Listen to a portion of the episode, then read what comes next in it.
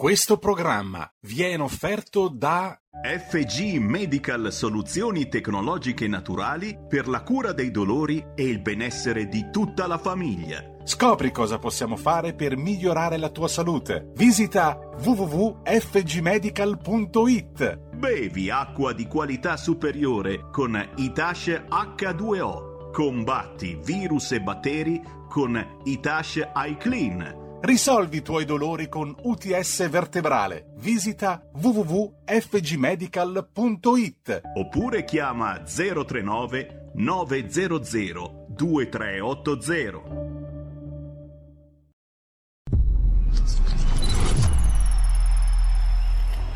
Va ora in onda Zoom, 90 minuti in mezzo ai fatti. Conduce Antonino Danna. Puntata intensa quella di quest'oggi di Zoom, quindi subito la linea ad Antonino Danna. Amiche e amici miei, ma non dell'avventura, buongiorno. Siete sulle magiche, magiche, magiche onde di RPL. Questo è Zoom, 90 minuti in mezzo ai fatti. Antonino Danna al microfono con voi. Cominciamo subito perché oggi è una puntata molto delicata e avremo infatti con noi anche Giulio Cainarca, il direttore della radio. Cominciamo immediatamente, vi ricordo andate a dare il sangue perché in ospedale serve sempre. E oltre a questo vi dico che cominciamo con un pezzo direttamente dagli anni 80, Nick Amen, Each Time You Break My Heart. E andiamo.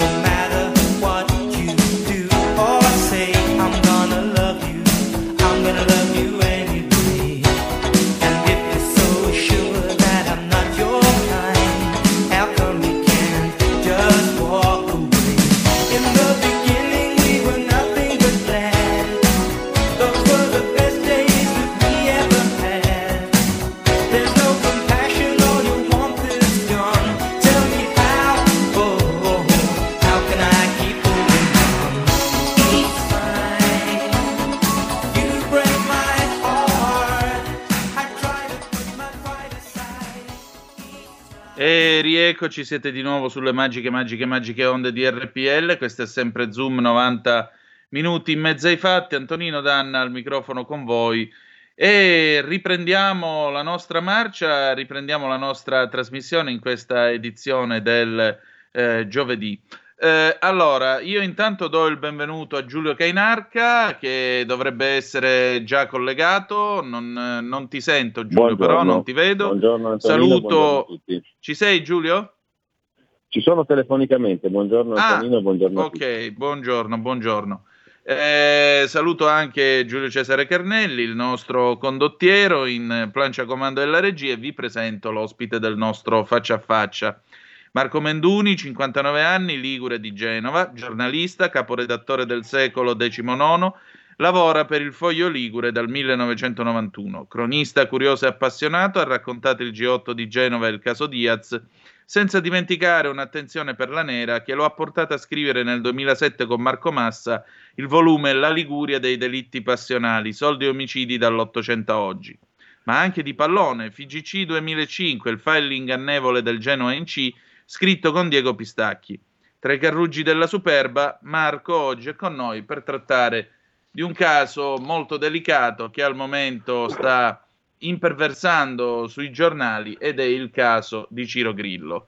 Riassumiamo in breve, come sapete, Ciro Grillo è insieme ad altri quattro suoi amici al centro di un procedimento presso la procura di Tempio Pausania perché è accusato insieme appunto ad altri suoi tre amici, scusate, eh, è accusato di eh, aver violentato, quindi uno stupro di gruppo nei confronti di due ragazze eh, che eh, hanno conosciuto in discoteca eh, nell'estate di due anni fa.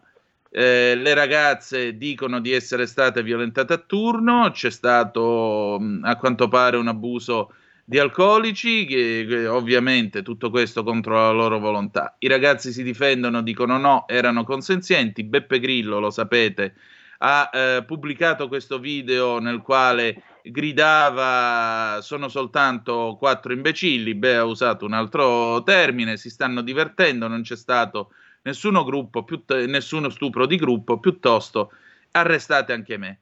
E adesso Marco a che punto siamo? E adesso siamo al punto che per la seconda volta i, i, magistrati hanno emesso quello che viene chiamato avviso di conclusione delle indagini preliminari, che solitamente come consuetudine giudiziario è il documento che prelude alla richiesta di rinvio a giudizio e quindi aspettiamo, si dice che sia imminente ormai nei prossimi giorni, può darsi anche già in queste ore questa richiesta di rinvio a, a giudizio che ovviamente poi il giudice dovrà, dovrà valutare.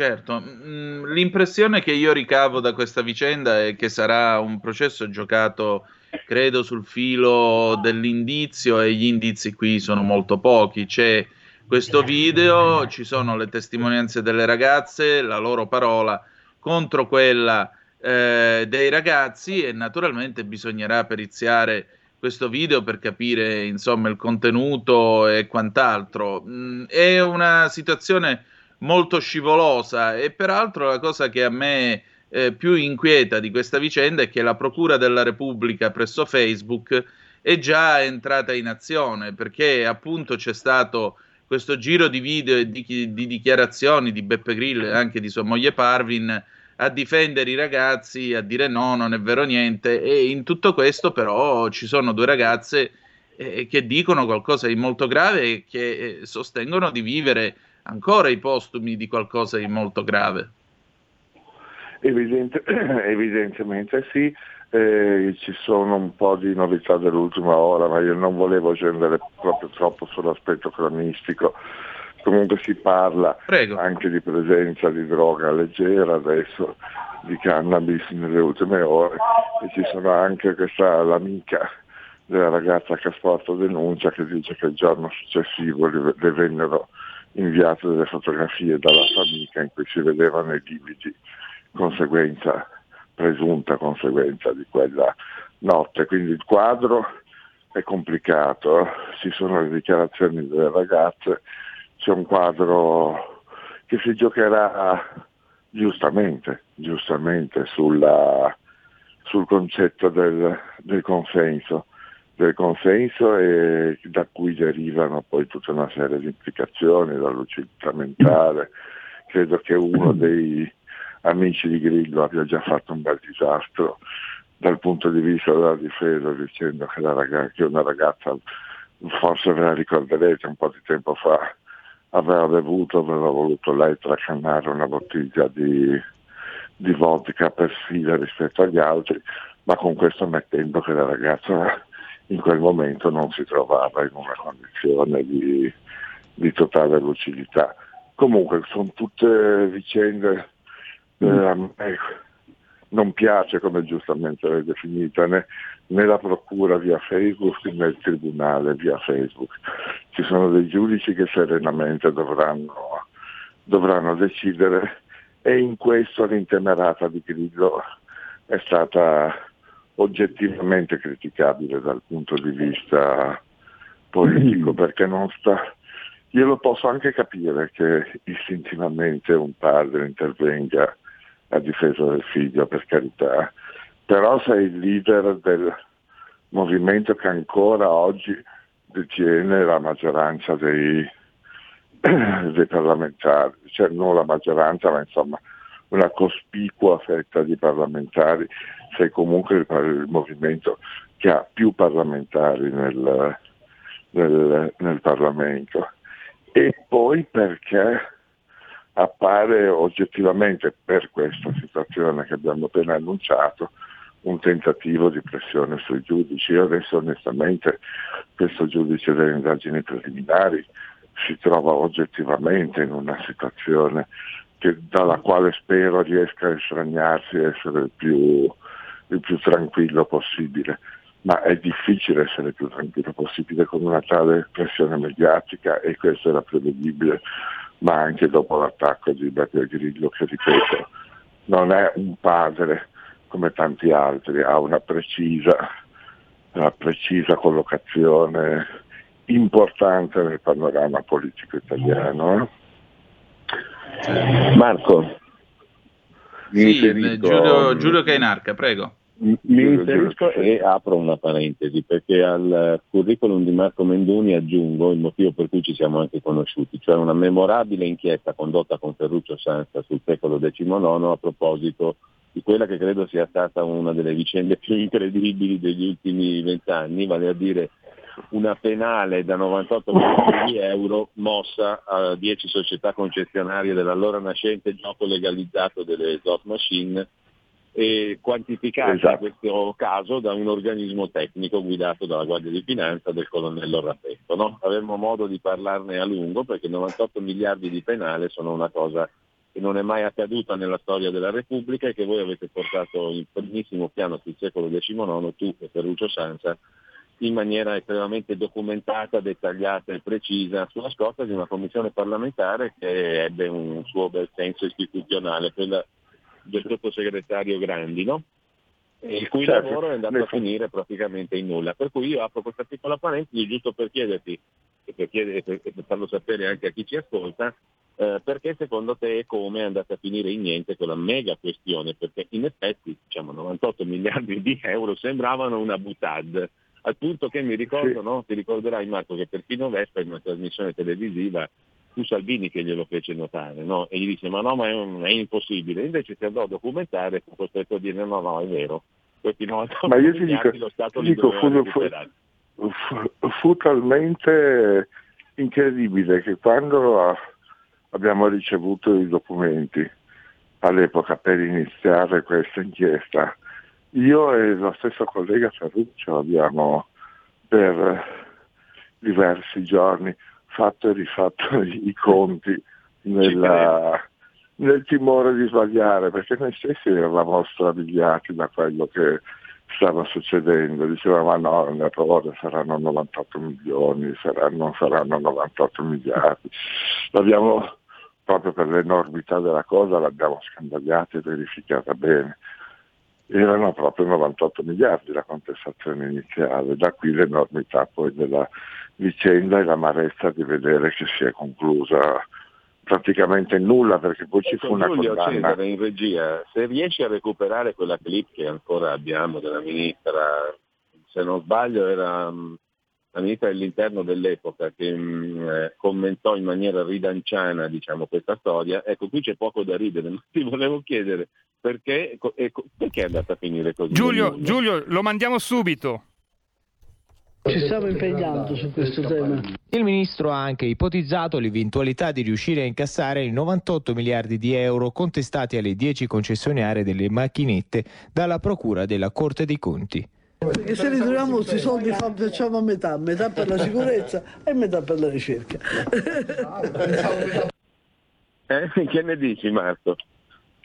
E ne dico che per completezza di informazione ci fu poi una condanna effettivamente della Corte dei Conti, è molto inferiore poi a quella cifra, ma comunque un gruzzoletto di miliardi e poi venne un momento di criticità economica, devo dire non inconsueto per il nostro paese, e fu il governo di Enrico Letta che, che fece una sorta di sanatoria per cui attraverso il pagamento di una piccola percentuale della somma cui comunque erano stati condannati dalla, da, da magistrati italiani, la storia è finita praticamente in nulla. È un po' più complessa, ma adesso sintetizzo perché Bene, è finita bene. così. Veramente col pagamento di una cifra irrisoria da parte di queste concessionarie e la storia si è conclusa così, con la decisione. Il beneplacito Una di storia, ti ricorderai, anche, anche contestata, anche la sinistra molto contestata, quelli della sanatoria, ma, poi è, ma poi è finita così. Sì, sì, sì, no, dic- dicevo con il beneplacito alla fine di, di tutto l'arco parlamentare alla fine. Esatto, Ehm, di fatto è andata così. E, e anche questo la dice abbastanza lunga, però chiudo la parentesi e torno al caso Grillo. Da un punto di vista, Marco, mi interessava la tua valutazione, appunto, come tu dicevi, più generale, non eh, cronachistica, non eh, legata alle indiscrezioni delle indagini che sono ancora in fase di indagine, quindi lasciamo perdere l'aspetto giudiziario, paragiudiziario e, e crona- e di cronaca a brandelli. Io, per- io- io però riba- te lo ribadisco il concetto, io dato che la serenità del magistrato che deve decidere tengo molto come principio, io proprio mi sono, da quel giorno mi sono posto l'idea di quanto possa essere sereno. Io mi auguro che questo giudizio delle indagini preliminari lo riesca a essere, non ho dubbi, però oggettivamente è stato messo in, grosso, in, grossa, in grossa difficoltà. Adesso qualunque, dopo, dopo quell'uscita qualunque cosa decida potrà certo. essere molto, molto criticabile, non è bello come che si ponga un magistrato che affronta un caso così delicato in questa situazione. Assolutamente no. Io ti volevo chiedere, questa vicenda, siccome è data ormai a due anni fa, è rimasta sotto traccia. Qualcuno ha argomentato anche per il fatto che magari ci fosse un ministro della giustizia dello stesso partito del papà dell'imputato, no? Cioè di Grillo. Sì. E questa cosa secondo te sta in piedi? È un'ipotesi che sta in piedi? E la seconda cosa che ti volevo chiedere è se a livello proprio giornalistico, di cronaca, di informazione, voi del secolo siete molto precisi, avete cronisti molto bravi oltre a te su questo, no? Eh, se Sì, ma- storia fosse stata presente anche in questi due anni come un potenziale pericolo che prima o poi sarebbe deflagrato, oppure se si dà per scontato che era passata in cavalleria. No, no, no, non credo che si sia dato mai per scontato che passasse in, cavalleria. C'è chi ha detto e non ci voglio credere, non ci voglio credere, ripeto, che certe mo- eh, vive per Grillo dei 5 Stelle siano state conseguenze al tentativo di proteggere in qualche modo il figlio di, il figlio di Beppe, ripeto, non ci voglio credere, qualcuno ha detto che un'alleanza con il PD in qualche modo avrebbe sarebbe stata una sorta di guarentigia nei confronti dei 5 Stelle ma del loro fondatore e portavoce. Eh, annoveriamolo pure nel campo della, della fantapolitica. Sicuramente dal punto di vista psicologico l'uscita di Beppe Grillo è l'uscita di uno che forse si aspettava qualcosa di diverso, non so se potremmo interpretarlo così. Si arriva un po' anche un po' tardiva rispetto a- alla successione degli, degli avvenimenti. eh. Mettiamo, ti dico che sia tanta politica, mettiamo che qualcuno forse si era, si era convinto che la storia andasse ormai a, a spegnersi. eh. E secondo te ha un eh, effetto politico immediato potrebbe averlo questa vicenda? Eh, in Ma quadro politico su- è già complesso di suo, perché stamani pure abbiamo letto della sentenza di Cagliari, della pronuncia del Tribunale di Cagliari che aveva messo in discussione tutto l'assetto di vertice dei 5 Stelle. Ecco, che parabola Esatto. intravedi tu per questo movimento che hai seguito fin dall'origine nella tua regione, è nato principalmente con Beppe Grillo, eccetera. Adesso che quadro d'insieme hai tu da cronista e da analista? Ma guarda, io sono, ho questa idea, io l'ho seguito fin dall'inizio. Eh, devo dire, anche perché il fondatore l'avevamo in, l'avevamo in casa, quindi in qualche modo il riflesso c'è, il riflesso c'è stato.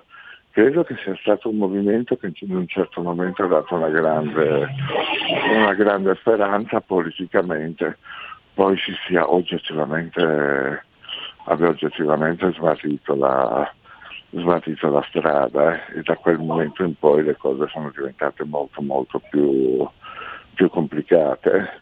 E che questa vicenda di Ciro Grillo attraverso il padre possa avere una, una conseguenza diretta, questo non lo so esattamente, esattamente dire. Cioè, c'è una grossa spaccatura, noi abbiamo questa percezione dei social, poi dovremmo fare anche tutto un discorso sui social, in particolare di avere eh, due fazioni che si sono ulteriormente radicalizzate. È chiaro che simpatizzanti 5 Stelle duri e puri continuano a pensare a una sorta di manovra verso gli oppositori, detrattori, dicono ecco avete visto Grillo è stato l'atto finale, la dimostrazione di, di quello che i grillini sono, sono veramente.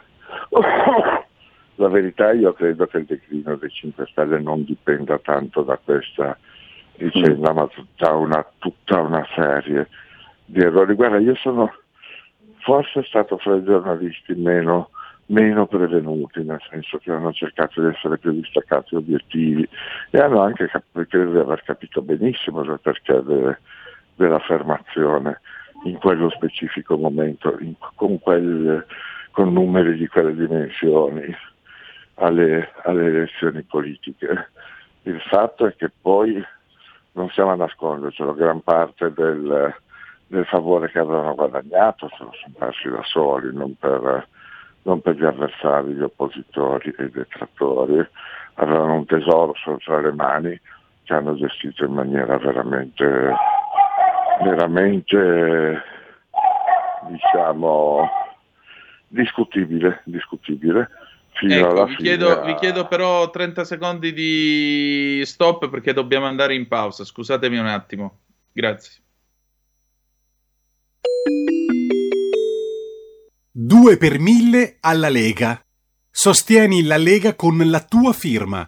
Scrivi il codice D43 sulla tua dichiarazione dei redditi.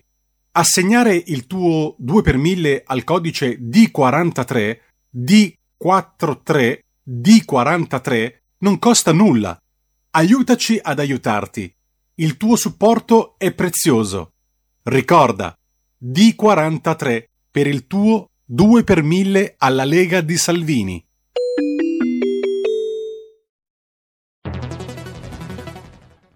Il futuro appartiene a chi fa squadra.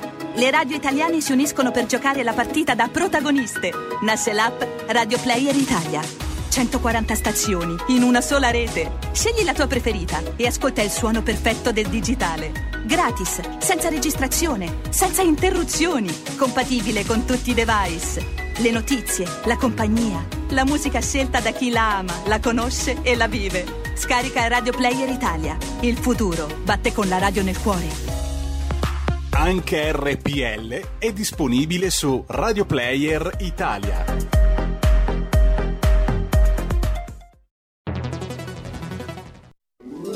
Stai ascoltando RPL. la tua voce libera, senza filtri né censura. La tua radio.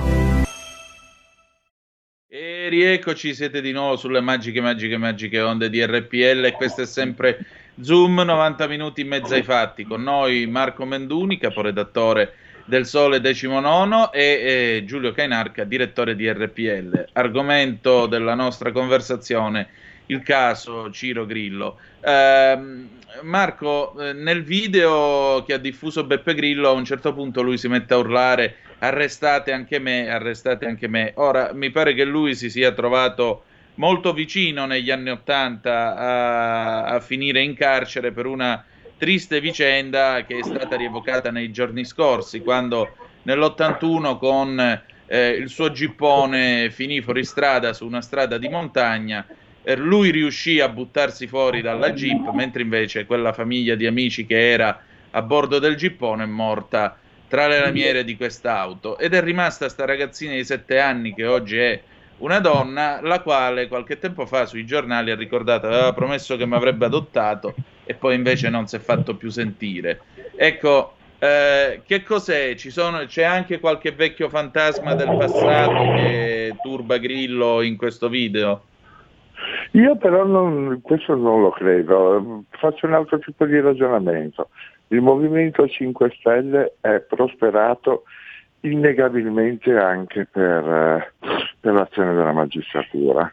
Cioè ad un certo punto si è stabilito un connubio per cui i- se ne parla proprio in questi giorni, qualcuno ha usato il termine magistrati giustizieri e si è formata questa, questa non, non credo in maniera, cioè, ancora una volta non voglio credere in maniera consapevole, però si è formato questo, questo connubio per cui chi pensava che i magistrati, ripetendo un, diciamo un, un refrain degli, dei tempi di Mano Pulito, chi pensava che i magistrati avrebbero ripulito l'Italia ad un certo punto si è, si è in maniera abbastanza spontanea avvicinata al voto del, dei, dei 5 Stelle e non ho finito il discorso precedente che volevo ricordare. Prego, prego. Sono, sono convinto, lo dico a te, lo dico a Giulio, lo dico agli ascoltatori, che il declino, quantomeno in termini di voti che ne stiamo vedendo dai 5 Stelle, è stata tutta farina del loro, del loro sacco, eh.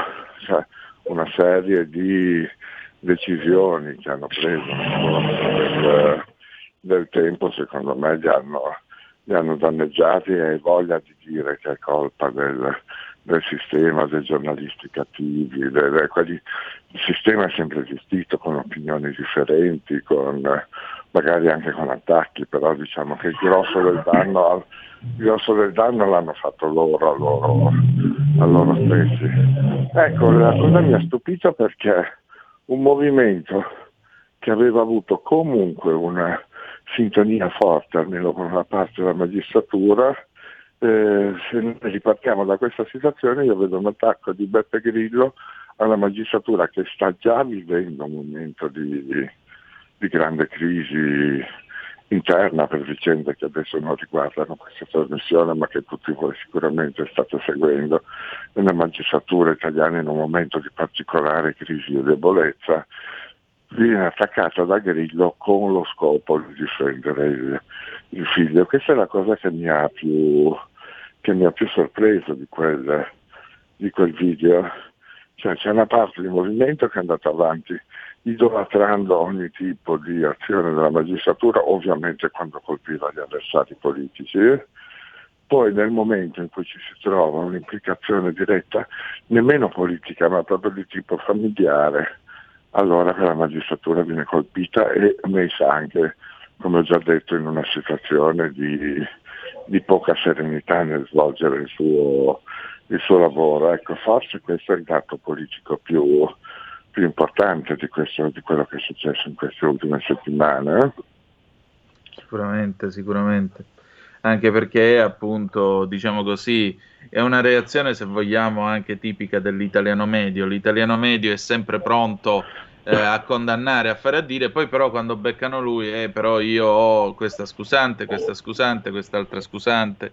Cioè anche in questo paradossalmente si mantiene la caratteristica, diciamo, tra virgolette, popolare del movimento di Grillo, passatemi la battuta. Giulio.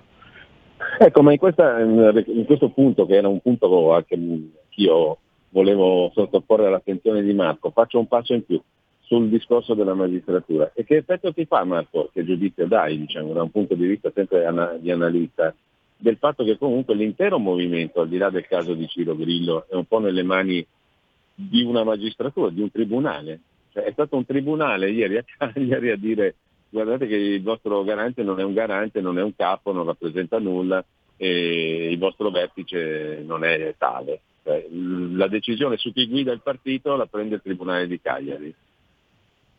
Sì, questa è decisamente un'anomalia, ma anche, ripeto, un'altra volta, non voglio adesso fare il processo ai 5 Stelle, non esula proprio, ma è un po' colpa loro tutto quello che è successo in questo paese, che adesso abbiamo una politica nelle mani sovente della, della magistratura.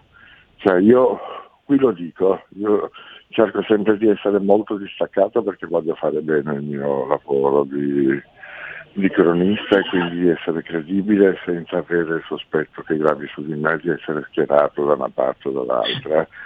Ma la decisione di mandare a processo il tuo ex alleato, parlo di per una vicenda che puoi giustificarla come vuoi, ma è una pura vendetta politica, ma soprattutto una volta di più fa mettere la politica stessa con le sue decisioni addirittura dal ministro e dell'esecutivo nelle mani della valutazione della magistratura, questo è un errore gravissimo e ti ripeto, quello che si sta creando come decisioni di ieri è anche, è anche è l'Italia di adesso, ma è un po' la conseguenza di quello che i 5 Stelle stessi hanno, hanno, hanno contribuito poi a creare. E adesso per due volte in poche settimane, poche settimane la magistratura appare con un ruolo assolutamente preponderante nel senso della politica. eh? D'altronde secondo analisi- Ecco, sì, da un punto di vista di analisi politica, Marco, il bacino di elettorato. Se fai, scusa, concludo, se fai politica dicendo che sono tutti degli, non voglio usare una parolaccia, ma che sono tutti degli tranne te, e poi rischi che questa impostazione eh, alla fine, alla fine travolga anche te stesso, eh, non c'è dubbio. eh. Molto chiaro, no, ti stavo chiedendo Marco, non, non per interromperti, ma mm, un, eh, un altro tipo di valutazione ancora, sempre dal punto di vista della tua lunga esperienza di cronista, anche in relazione allo sviluppo, alla nascita, allo sviluppo dei 5 Stelle. Ma secondo te il loro bacino elettorale è più diciamo, affine alla sinistra, al PD o al centro? Soprattutto in termini così, di valutazione generale su dove possano andare a finire gli elettori dei 5 Stelle nel caso di un loro declino che è già abbastanza evidente. All'inizio sicuramente era un movimento composto, direi quasi in, in egual parte, poi eh, non c'è dubbio che durante il governo, durante il governo che, diciamo 5 Stelle Lega, una parte di quei voti, quelli di destra, si erano confluiti, l'abbiamo visto dai sondaggi ma anche dai risultati posteriori, siano confluiti verso la, la Lega. Quale sia stata poi la loro reazione, anche lì secondo me folle, di, di reagire a questa situazione, spostando l'asse stesso del movimento a sinistra, anche quello mi è sembrato un, un suicidio, come dire, vabbè, quei voti li abbiamo persi, ci spostiamo dall'altra parte valutazione politica assolutamente legittima, però la storia poi non gli ha dato ragione, nel senso che poi il consenso al movimento si è assolutamente assottigliato. È ovvio che in prima parte prendessero praticamente da una parte o dall'altra. Adesso credo che ci sia una componente affine alla, alla sinistra, una parte convintamente, una parte perché ritiene che questa alleanza sia l'ultima chance di sopravvivere, c'è ancora secondo me una parte ostinatamente, diciamo ideologicamente targata un po' a destra all'interno dei 5 Stelle che potrebbe andare da qualche altra parte, comunque va, eh, va- va verso, va verso Fratelli d'Italia, va verso la Meloni, lo vediamo benissimo questo, questo spostamento. eh. Ah, senti, l'ultima cosa, ehm, ma secondo te Grillo è veramente il padrone, il dominus dell'intero movimento o questo può sopravvivere eventualmente anche a Grillo? Di, di Maio, il Pico, chi altri? No, no, no. il- non credo che Grillo possa essere il dominus, si fatica a vedere chi, chi possa, chi possa essere. Di Maio è stato sempre molto, oggettivamente nonostante la giovane età, diciamo molto, molto abile però a salvare, a salvare se stesso che, che che il movimento. Bisogna, bisogna vedere nelle mani di cui confluirà cosa farà, cosa farà Conte. Se Conte veramente, adesso lo vediamo con un certo interesse, se Conte si porrà alla guida del, del movimento potrebbero cambiare diverse cose, certamente cambierebbe la natura, la natura stessa del, del movimento. E bisognerebbe capire in che cosa a quel punto si potrebbe, si potrebbe trasformare e ci rimane, perché poi non è che anche all'interno del movimento stesso, per quanto io ne so, sono tutti così come uniti come un solo uomo dietro a Conte, viene giudicata una buona opportunità per la sua popolarità personale, è ovvio. Così come te lo dico, lo dico a Molvi aggiungere qualcosa. Ultimamente io ho parlato per un'inchiesta che ho fatto sui cent'anni del Partito Comunista con molti vecchi del, del partito e ti dico che soprattutto fra di loro non sono particolarmente entusiasti di un PD grillinizzato come, come, a, volte si, come a volte si vede, quindi potrebbe essere ancora un, un periodo di, di evoluzioni per giungere a una stabilità che potrebbe essere molto diversa da quella, da quella attuale. Molto interessante. Va bene, allora io purtroppo devo chiudere perché l'orologio mi corre dietro. Comunque Marco, No, no, io ma- ti dai. chiedo di tornare magari la prossima settimana, eh, che così Io possiamo... io, ci, io ci sono quando volete, tanto adesso, adesso mi fa piacere perché sono fresco di vaccino che ho fatto Ah. regolarmente, ho fatto regolarmente aspettando il mio turno di essere Non l'hai di fatto convocato. diciamo così, dai, permettimi No, lo battuta.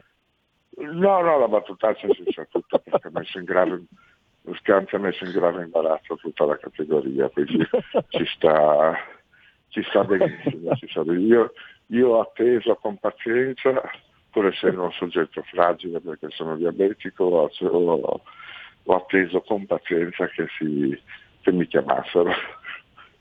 Grazie Marco, Raffaele. grazie davvero. Ci risentiamo la prossima scherzi. settimana. Buona giornata. Buona Grazie giornata a a, te. voi. Grazie. Giulio, se tu resti, oggi magari siamo io, tu e la nostra ragazza di campagna, Gemma Gaetani. Volentieri. La ragazza di campagna con Gemma Gaetani.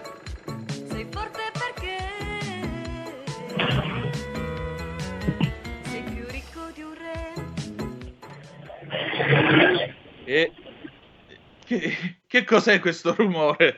Buongiorno Gemma, ben trovata. Pronto? Sì, ci sei? Ci sono? Ho, ho sentito Siamo un rumore, pareva un ruggito.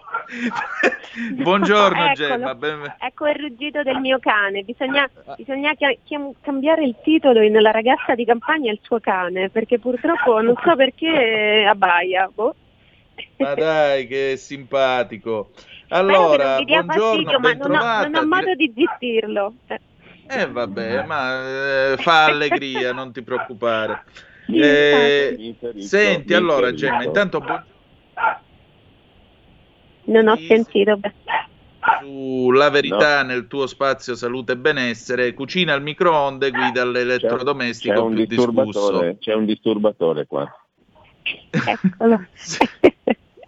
C'è un disturbatore. Ecco, abbiamo anche Sono l'altro rimasto- disturbatore no, sono rimasto in in linea, capo, ma ne approfitto, ne approfitto, sono rimasto in linea, ne approfitto perché volevo Ciao. fare eh, a Gemma i miei complimenti da lettore, perché l'altro giorno mi è molto interessato e mi è molto piaciuto e ho trovato molto opportuno il pezzo che ha fatto sulla verità a proposito della vicenda Fedez e dei testi di questo meraviglioso poeta del XXI secolo. Eh, ti ringrazio da lettore perché ci andava. Tu e il professor Arcangeli avete fatto un'operazione secondo me molto opportuna di analisi dei testi di questo soggetto che ha assurto una popolarità incredibile, ma che meriterebbe il più profondo biasimo dal mio punto di vista, perché non ho bisogno di entrare nei dettagli, lo hai già fatto tu, Gemma, in maniera molto precisa, e credo che chi ha letto il tuo articolo mh, abbia definitivamente capito tutto, quello che c'era da capire, secondo me. Quindi grazie. E grazie a Mi te. Giulio, grazie, è un onore il tuo apprezzamento. Sono cose che vanno scritte, io eh, visto che l'hai citato vorrei chiarire questo. Nessuno invoca la censura per la musica e neanche per le opinioni, però noi abbiamo cercato di mh, far capire che applicando veramente alla lettera e veramente per tutti il politically correct e eventualmente un DDL Gian, gli stessi testimonial del DDL Gian, come per esempio Fedez, non potrebbero più parlare.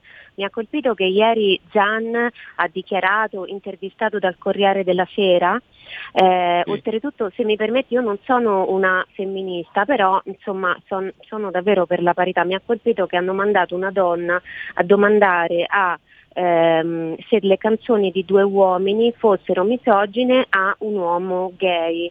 Io insomma avrei incluso anche una donna eterosessuale o, o lesbica, insomma, però voglio dire che c'è, cioè noi dobbiamo secondo me soppesare tutto, tutti, eh, che cosa dicono, perché lo dicono, chi sono quelli che lo dicono, perché se noi andiamo a vedere c'è sempre un po' il trucchetto, cioè sempre viziata l'affermazione e quindi eh, ha detto ieri, poi dopo che era uscito il pezzo, io poi ho letto l'intervista, lui ha detto, eh, o me, cioè lui ha rilasciato l'intervista mentre anche usciva il nostro pezzo e, e lui già, si era già parato dalle critiche che appunto sarebbero arrivate. Dice no, però i testi di Fedez sono libera espressione artistica. In tutta sincerità a me ehm, che non sono per la censura artistica, però nel momento in cui tu pretendi di censurare ehm, un politico che esprima un pensiero, valutando che l'espressione di quel pensiero è violenta, e, e- e pretendi di avere ragione e te la diamo, però allora tu devi eh, dire la verità, cioè devi dire che anche versi come eh, taglio con un taglierino la gola a una signora che oltretutto è anche una politica, anche lei, mentre mi opera questa operazione che in latino si chiama fellaccio, allora quella è la stessa identica violenza e mi devi censurare anche quella allora. E per di più nessuna delle sottostupro. due. E per di più sotto stupro per la signora in questi, Moratti in questione, no? Tanto perché Sì. per chiarire il, il- il quadro intero. E se poi quella è libertà artistica, io non discuto, però diciamo, e il metro è quello che dicevi tu, allora se quella è libertà artistica, di là c'è la, la libertà di esprimere anche un'opinione orribile. Oltretutto una delle opinioni citate dal signorino lì in, in tv sono ancora sub iudice, cioè sono oggetto di un procedimento giudiziario non concluso. Certo, ma poi non sono, eh, eh, il signore appunto in questione non è più mh, nella Lega. Eh, la- sai qual è la cosa che a me sta dando tanto fastidio? Infatti probabilmente oggi scriverò un altro pezzetto, mh, eh, perché tanti dicono ma non date mh, visibilità a Fedez. Questo è vero, però è anche vero che, che lui dice delle cose per cui potrebbe essere denunciato ogni 5 minuti, perché eh, mh, dice delle balle continuamente, è, un- è- una produzione, uno spaccio, mi viene da dire, visto che a lui piacciono questi i personaggi negativi, no? gli spacciatori, le cose, gli assassini, è uno spaccio continuo di balle ai danni di persone che se vai a setacciare sono molto più per bene di lui, perché lui quando ha fatto quei nomi non ha detto che per esempio quella persona no, non è più in Lega.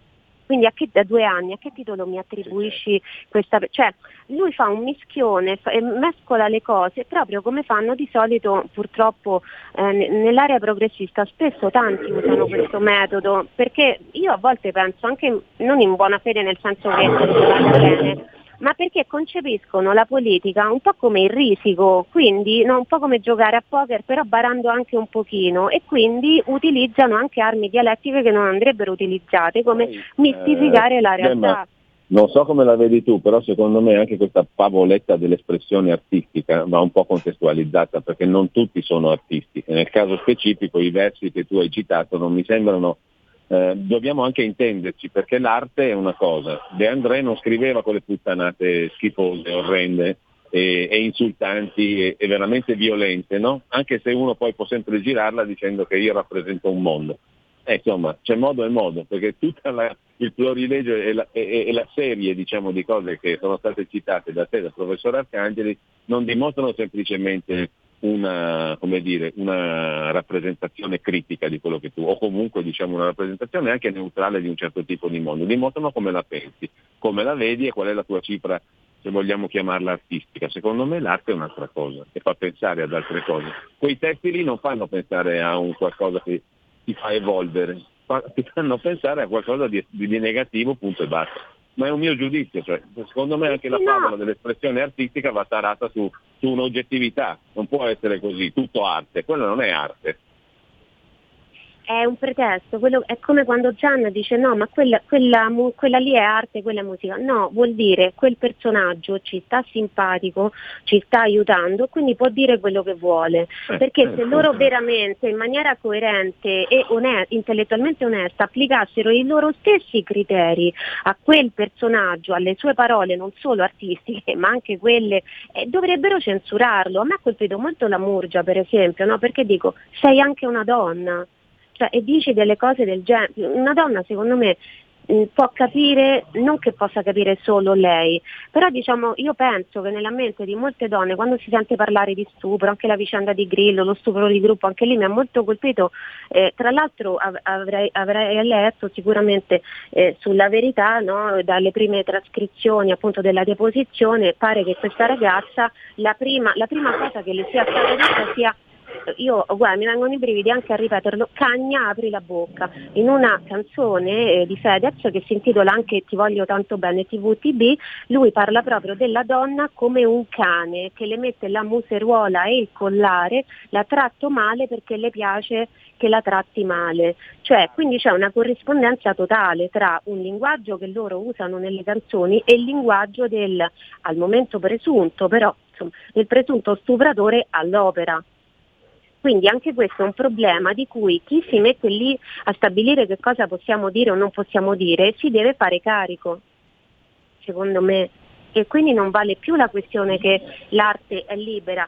Perché allora scusa, ribaltando ancora la questione, se adesso De Paoli decidesse di eh, prendere le parole che gli sono state attribuite e farci una canzone e andare a cantarla a Zan, cioè Gian direbbe sì, questa lì, stai esercitando la tua libertà espressiva. Io penso proprio di no.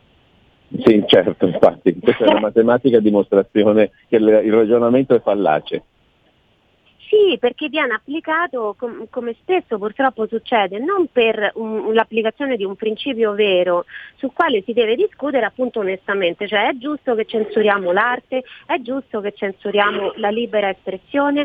Il, il problema è che vi- si, si dice che viene censurata, eh, viene censurata soltanto eh, l'omofobia, che però saremo tutti liberi di esprimerci, in realtà non è così, perché nel frattempo nelle altre nazioni dove esistono eh, diciamo, leggi di questo tipo la gente viene denunciata, viene arrestata e soprattutto anche in Italia già ci denunciano che non c'è il DDL ZAN, figurati quando ci sarà. Cioè, e quindi questo, noi abbiamo, a- abbiamo evidenziato questo, ma comunque seguiranno anche altre analisi che dimostreranno, insomma oggi io forse devo scrivere un altro pezzo, la questione è molto, è, è molto più, mh, più grave ecco, di quello che sembra, cioè Fedez non è solo un, un personaggio che parla un pochino a bambera, lui ha parlato di sistema eh, della RAI quando invece gli si faceva presente il sistema della, della democrazia no? e quindi delle- della necessità di un contraddittorio nel momento in cui affronta un discorso politico sul palco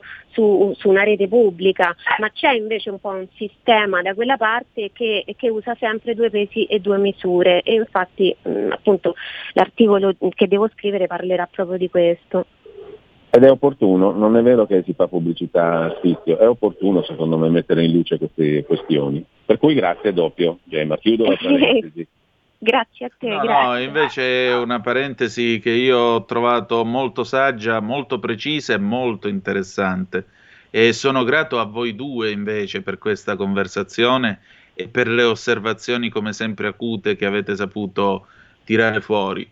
Anche perché sì, qui non è una questione di arte o, o del modo, del, diciamo, della forma estetica con cui si veicolano certi messaggi. Il vero problema sono i messaggi che vengono veicolati e non c'è arte che tenga. E non c'è arte che tenga. Questo è il punto.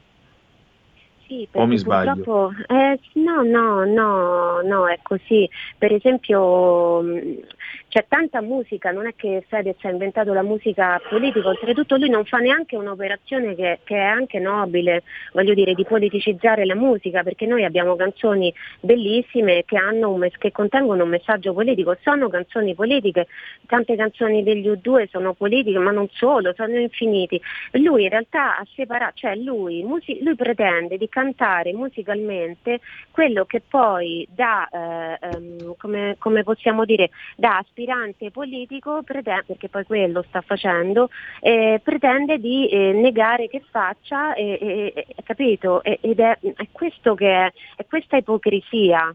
È questa ipocrisia, Certo. infatti il pezzo che ho scritto io è un po' eh, la, la parabola della trave dell'occhio, cioè quando dice non giudicare perché col tuo stesso metro sarai giudicato. Allora io ho detto fammi vedere che succede se applico lo stesso metro che stanno brandendo loro e e infatti loro non potrebbero più parlare. Esatto, esattamente.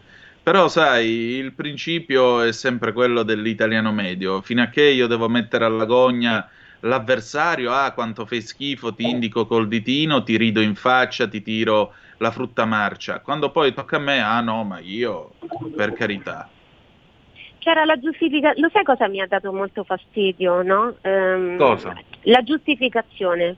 Dice, eh ma quei testi li avevo scritti a 19 anni. Allora, premesso che, no, ascolta, guarda che se poi uno ci si mette peggio di loro, no? cioè prende il loro principio veramente eh, militaresco proprio, no? di analisi delle cose, ci si mette di punta e vengono fuori delle cose eh, che comunque mh, li condannano sempre. Perché allora a 19 anni è per esempio l'età che hanno eh, i presunti stupratori figlio di Grillo e i suoi Bene. amici. Quindi a 19 anni devi stare molto attento, perché non sei un, un bambino di 9 anni, cioè il 19enne è un uomo, tant'è vero che è anche un maggiorenne, oltretutto è anche quell'età in cui davvero dei ragazzi stuprano, perché non mi risulta che stuprino gli scusami, Gemma, ottantenni. su quelle canzoni tu ci incassi ancora oggi, tra l'altro, non a 19 anni. Infa- infatti, guarda, io ti dico, io se, io se passa il DDL Zan, io denuncerò Fedez per quelle canzoni e chiederò anche il sequestro. Non sto scherzando.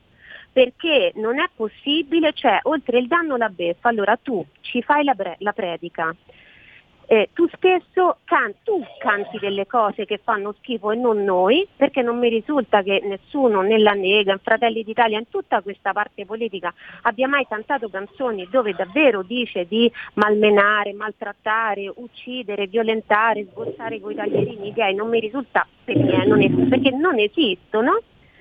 E poi dopo ci guadagni anche i soldi, oltretutto in più ci dobbiamo Appunto. prendere gli insulti che continuamente eh, tira, tira fuori dai suoi social network e non è possibile, cioè questo è un atteggiamento che secondo me va, andrebbe un, un po' esaminato ma non solo, non solo da No, ma, noi. certo, ma se poi tu, scusami, tu ammetti hai sbagliato, ho sbagliato, io ero omofobo, sono, sono cresciuto al Grattosoglie dove tutti la pensavano così, quindi ho le mie scuse. Beh, allora adesso le rimuovi, le togli dal tuo carnet, dai tuoi incassi, dai tuoi tour e da quello che ci guadagni sopra, da YouTube e tutto il resto, o sbaglio? Ecco, scusate, Certo. scusatemi, io ho finito il tempo, ragazzi, se no tra poco ragione, dalla regia mi ammazzano.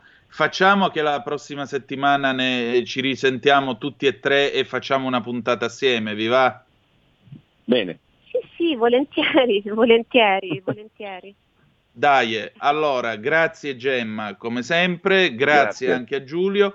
Io chiudo qui, vi lascio alla Lega Liguria di Fabrizio Graffione. Scusatemi davvero, però prossima settimana facciamo una puntata su questo tema. Grazie ancora.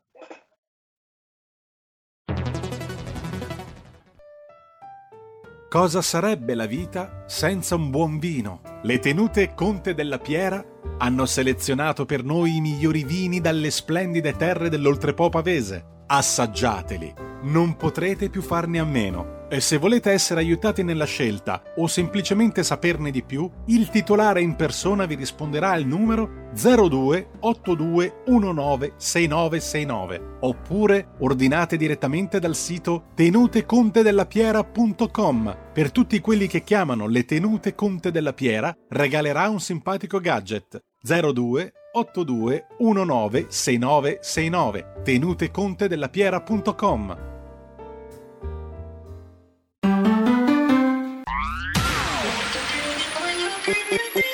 Un suono così non l'hai mai sentito baby.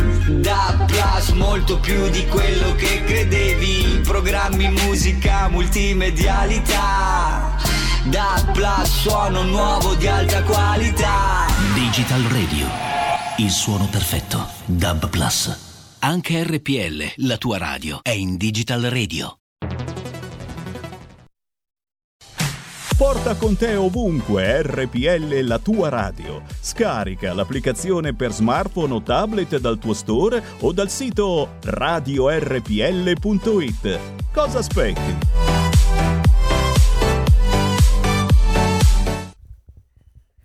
Ed eccoci all'appuntamento con la Lega Liguria. Diamo subito la linea a Fabrizio Graffione.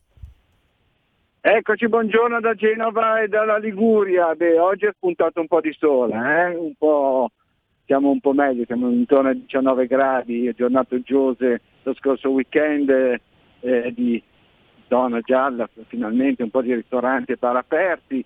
Poi ne parleremo naturalmente con i nostri ospiti, ma parliamo, partiamo subito con il nostro capogruppo regionale Stefano Mai per la prossima stagione estiva. Allora, dunque, il ministro Caravaglia ha spiegato che non è, non è necessario, si tratta di un falso problema, in sostanza eh, la proroga per le concessioni demaniali perché le norme esistono già, ossia c'è la proroga al 2033 prevista dalla legge Centinaio e, e diciamo, c'è la proroga per quanto riguarda le concessioni a causa del Covid. Tra l'altro la prossima estate si andrà tutti al mare, tutte le spiagge saranno aperte. Ne parliamo subito con Stefano che dovrebbe essere in linea. Ciao Stefano, ci sei? Sì, ciao Fabrizio, buongiorno a tutti, sì. Allora, dunque, tra, l'altro io volevo anche dare una, una notizia ai nostri radioascoltatori perché tu hai intenzione di invitare il eh, nostro ministro Garavaglia qua eh, in Liguria. No, ma sì, in realtà il ministro già eh, diciamo, mostrato disponibilità a venirci a trovare in Liguria, noi siamo molto contenti perché eh, poi il, come tu anticipavi prima il discorso della Bolkenstein, lui attraverso l'ANSA qualche giorno fa ha battuto il colpo, ha cercato di rassicurare eh, i nostri balneari, le nostre imprese balneari eh, che ovviamente stavano eh, in una situazione di, di grande incertezza, nel senso che eh, nel 2018, tanto per ricordarla velocissimamente, c'è stata la legge Centinaio che ha esteso le, le concessioni al 2033 e c'era da fare una riforma che poi però il governo Conte 2 non ha fatto. Quindi eh, l'Unione Europea ha messo in mora o comunque ha richiamato l'Italia e ora il ministro Garavaglia, che è titolare del turismo, eh, sta cercando insomma, di far capire che la norma esiste e quindi eh, darà seguito a quella. Questo è ovviamente un segnale di speranza per tutto il comparto che non, che non vogliamo perdere, non vogliamo svendere le nostre spiagge, vorremmo che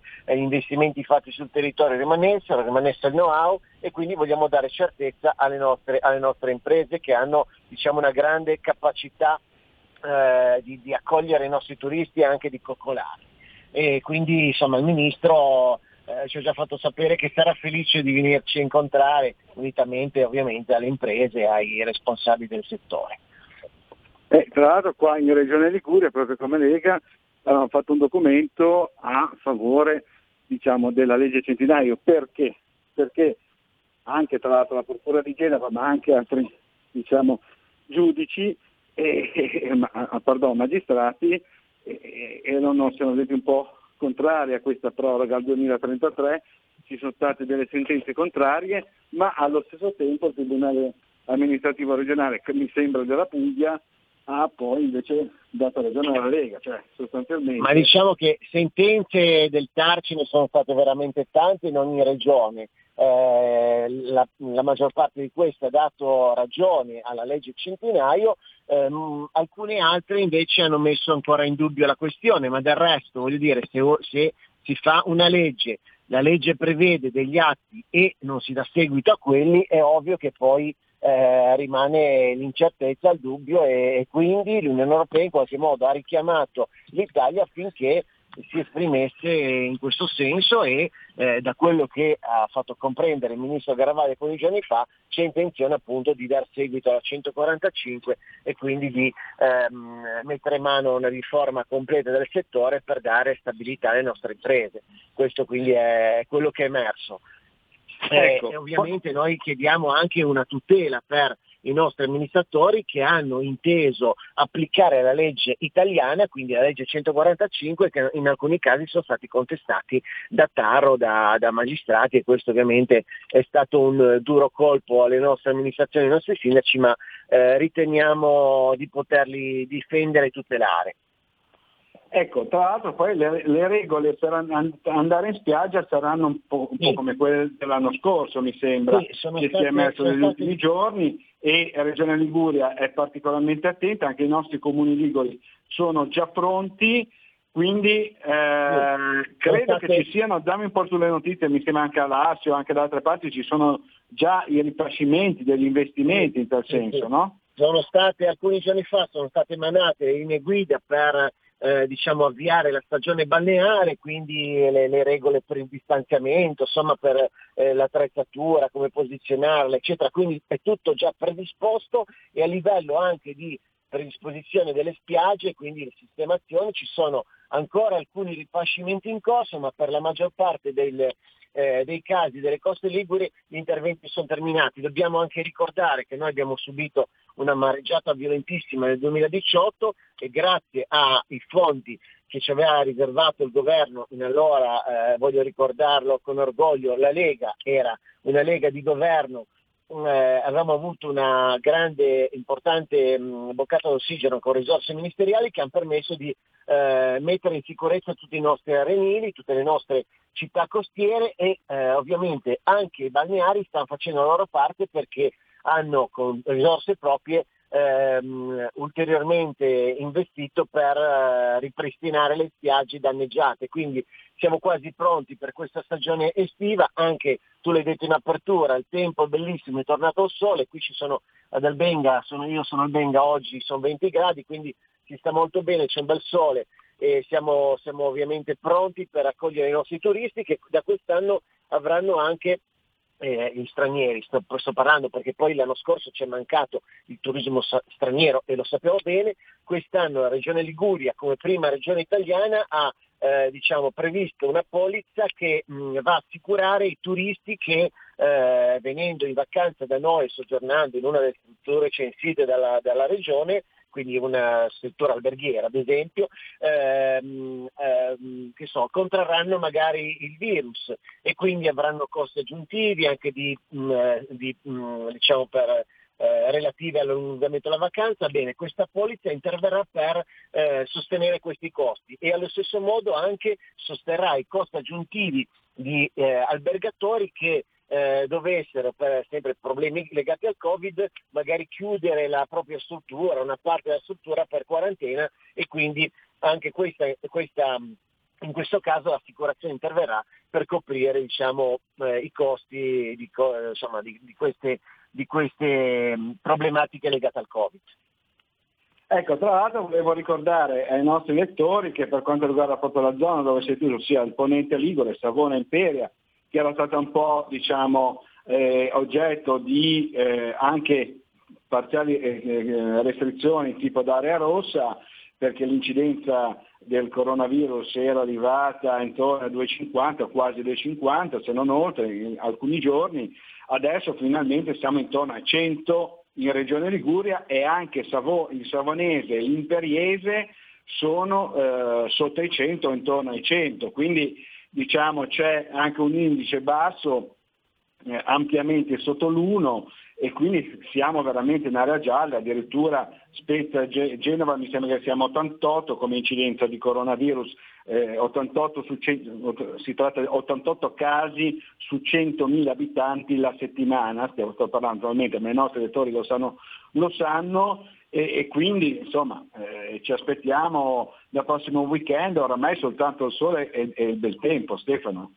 Sì, eh, ovviamente noi ci aspettiamo anche che allentino un pochettino le restrizioni a cui siamo sottoposti, quindi parliamo innanzitutto del coprifuoco, ma ce lo siamo già detti tutte le salse, ma anche la possibilità di eh, entrare nei locali per consumare un pasto, un pranzo, una cena. E questo voglio dire, mh, insomma, lo, lo auspichiamo perché con questi dati, voglio dire, se i contagi scendono, se i vaccini sono, salgono, quindi il numero di vaccinati sarà sempre più, ci sono meno difficoltà oggettive sul territorio, è giusto che eh, si possa prevedere delle aperture. Quindi noi speriamo che il prossimo decreto eh, diciamo, mh, tenga un po' più in considerazione questi dati e quindi non sia solamente delegato al titolare della sanità, quindi Speranza che eh, vuole imporre la sua cultura di sinistra, quindi eh, restrizioni, chiusure, tutti in casa, eh, zero feste, eh, zero economia, aziende sul lastrico e eh, insomma si cerchi un pochettino di andare incontro a quella che è eh, la, la difficoltà del- delle nostre imprese che hanno sofferto troppo e adesso hanno voglia di ritornare a lavorare e noi abbiamo voglia di ritornare a vivere. E tra l'altro il consigliere della Lega, volevo ricordarlo, ma l'avevo già detto la scorsa settimana, hanno esposto in consiglio regionale i cartelli no coprifuoco. È stato un bel gesto che è andato sui giornali, su tutti i mezzi di comunicazione. Speriamo che adesso questo tagliando fra una decina di giorni più o meno possa finalmente riportarci un po' più di libertà. Dai Stefano, siamo positivi. Speriamo, ce lo auspichiamo. Va bene, grazie ancora al nostro capogruppo regionale Stefano Mai, ti ringraziamo Stefano, buon lavoro e buona giornata. Ciao Stefano. Grazie, ciao a tutti, arrivederci, alla prossima. Ciao, ciao, ciao, grazie ancora a Stefano Mai. Passiamo subito al nostro secondo ospite della mattinata che è il vice capogruppo regionale Sandro Garibaldi e con Sandro Garibaldi cambiamo un po' pagina, però parleremo anche dell'estate, della stagione estiva, perché lui come sapete è di Chiavari e quindi diciamo la sua zona è quella del Tiguglio, del Levante eh, Ligure, quindi passiamo dal Ponente al Levante Ligure. E voglio anche chiedere a lui com'è la situazione lì per la prossima stagione estiva, cosa si sta preparando, ma eh, in particolare per iniziare volevo eh, parlare con lui della, eh, del restauro della Basilica dei Fieschi a San Salvatore di Cogorno, che i, i lo sanno naturalmente, è un'importante struttura religiosa, una storica basilica eh, per, ehm, non soltanto per il Tiguglio ma anche per, per la Liguria. Ecco, eh, ci sono dei problemi, eh, mh, dei cedimenti strutturali, adesso ce ne parlerà direttamente Sandro Garibaldi, dovrebbe essere in linea. Ciao Sandro. Ecco, al momento, ecco, ha risposto ora Sandro, quindi Ha te lo passo ora, al Sandro. volo. Per- perfetto, vediamo se, rius- se riusciamo a metterlo in onda. Pronto? Ciao Sandro, ci sei? Sì, ci sono, ci sono. Ciao, come va? Dove ti trovi in questo momento? Ah, sono in, in commissione, sono uscito un secondo e tanto sono Ah, solo audizioni in questo lavoro. sono solo audizioni in questo momento. Benissimo, ti ringraziamo. Audizioni in, in, in Regione Liguria. Ascolta, allora, dicevamo, eh, abbiamo parlato con Stefano Mai della prossima stagione estiva, poi ne parleremo un po' anche con te per quanto riguarda da Ponente a Levante, com'è la situazione nel tuo territorio, ma volevo mh, cominciare con te col, ehm, con questa interrogazione che hai presentato in Regione Liguria che riguarda la storica basilica di San Salvatore dei Fieschi a San Salvatore di Cogorno. Ecco, ho parlato di cedimenti strutturali, com'è la situazione? Allora, la situazione non è delle migliori. Attualmente questa basilica che è stata, stata costruita dalla famiglia Fieschi, che ha cantato anche due papi, tra l'altro nel XII secolo, è un monumento nazionale importantissimo, unico nel suo genere, in Liguria ma direi anche in Italia, e chiaramente dopo tanti anni eh, ha dei problemi strutturali e più che altro ha dei, dei cedimenti strutturali. Quindi sono, sono cose che vanno sistemate al più presto, interventi che vanno fatti al più presto, in quanto eh, non possiamo perdere un pezzo della nostra storia, eh, quindi a livello culturale, oltre che a livello anche turistico, è importantissimo perché viene visitata eh, da tantissime persone que- questo luogo, questo, questo- perché non c'è solo la basilica, c'è anche tutto il borgo che è proprio del, del- del- del XII secolo e quindi io da parte mia ho fatto in modo che, di portare all'attenzione del Consiglio regionale eh, questa situazione e fare in modo che l'assessore possa eh, intervenire in conferenza Stato-Regioni, avere un incontro giù al Ministero, adesso vediamo eh, quello che si potrà fare e ringrazio per la disponibilità dell'assessore per fare in modo di, di avere questi fondi necessari eh, o perlomeno una parte di questi fondi per poter intervenire al più presto e mettere in sicurezza questa struttura storica. Ecco, quindi praticamente c'è stato un impegno comunque mi sembra sia dal comune, sia dalla sovrintendenza, sia dal Ministero. Certo.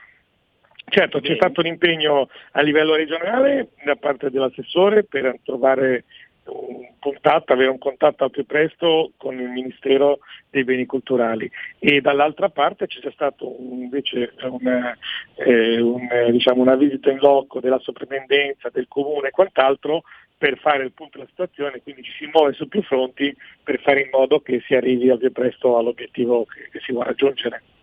Ecco, cambiamo pagina e torniamo sul turismo un minuto perché non abbiamo tantissimo tempo. Sì, Eh, sì. Dunque, le spiagge di ripascimenti sono in corso anche nel Levante, immagino, come- così come nel Ponente, pronti per la stagione estiva, oggi è spuntato di nuovo il sole, 19-20 gradi mi diceva Stefano Mai dal Benga e credo che anche lì intorno ai Sì, 20 più o meno gradi. siamo sulle stesse, sulle, Ecco, sì, ormai Però- siamo prossimi alla ripartenza, speriamo. Però sia, sia Ponente ma soprattutto Levante siano andate e ritorno c'è il problema delle autostrade.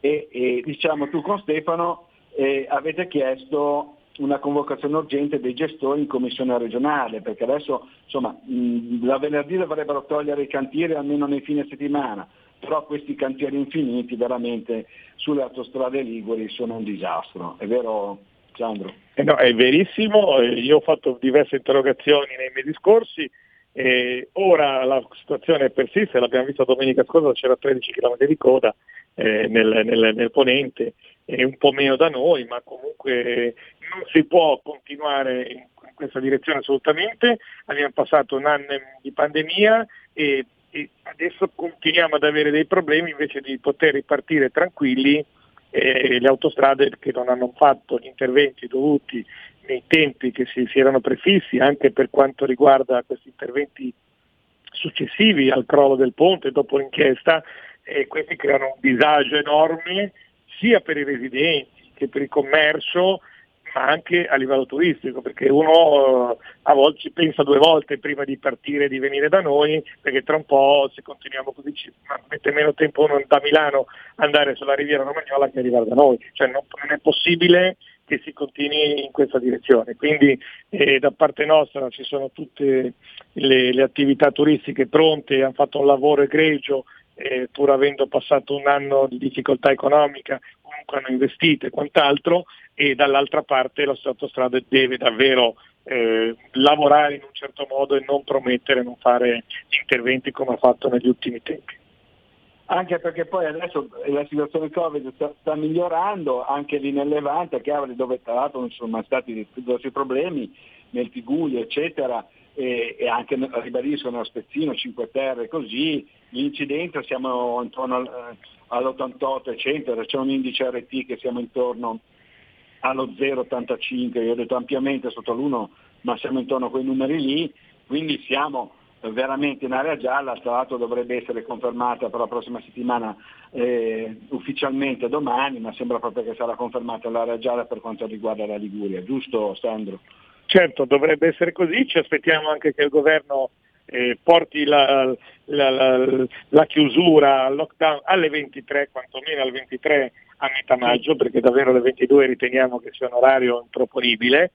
E quindi non credo che in quell'ora possa succedere chissà cosa, d'altronde se a mezzogiorno si può mangiare non vedo perché la sera possa succedere qualcosa di diverso, quindi questa è un'altra cosa che aiuterebbe non poco quel comparto dei ristoratori eh, che tanto è stato penalizzato e sì, per fortuna i- e questo va sempre a favore e va in questa direzione, l'indice da noi è davvero davvero basso, abbiamo, quindi stiamo andando nella direzione giusta, non bisogna mai mollare assolutamente eh, per quanto riguarda eh, l'attenzione nei confronti della pandemia, ma al tempo stesso bisognerà conviverci e occorre andare avanti perché altrimenti l'economia muore e poi allora eh, se non si muore di una cosa si rischia di morire dell'altra. Quindi assolutamente speriamo che al più presto si vada a, a regime come l'estate scorsa. Benissimo, ringraziamo il nostro vice capogruppo regionale Sandro Garibaldi, buon lavoro in commissione Grazie. regionale, tornerai adesso e Grazie a voi. giornata. Ciao Sandro. Ciao, ciao a tutti, ciao. Ciao, ciao, ciao, ciao.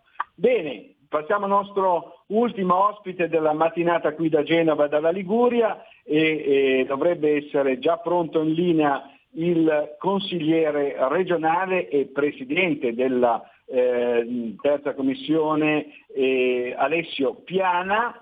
Ecco, purtroppo non è momentaneamente disponibile, mi dice la sua segreteria telefonica.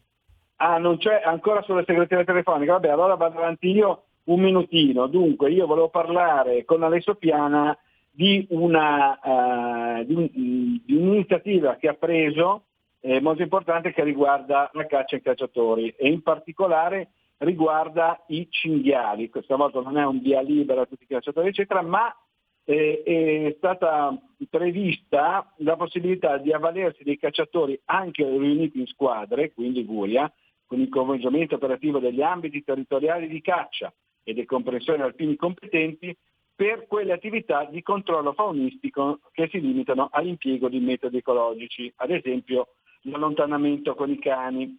Per quanto riguarda poi l'attuazione del piano di abbattimento, in cui è direttamente preposto il personale del nucleo regionale di vigilanza faunistica ambientale, la seconda modifica alla legge regionale introdu- introduce la possibilità di avvalersi, ove ritenuto utile, anche del supporto di cacciatori appositamente formati, secondo programmi coerenti con indicazioni dell'Istituto Superiore per la Protezione e la Ricerca Ambientale, cioè OSISPRA.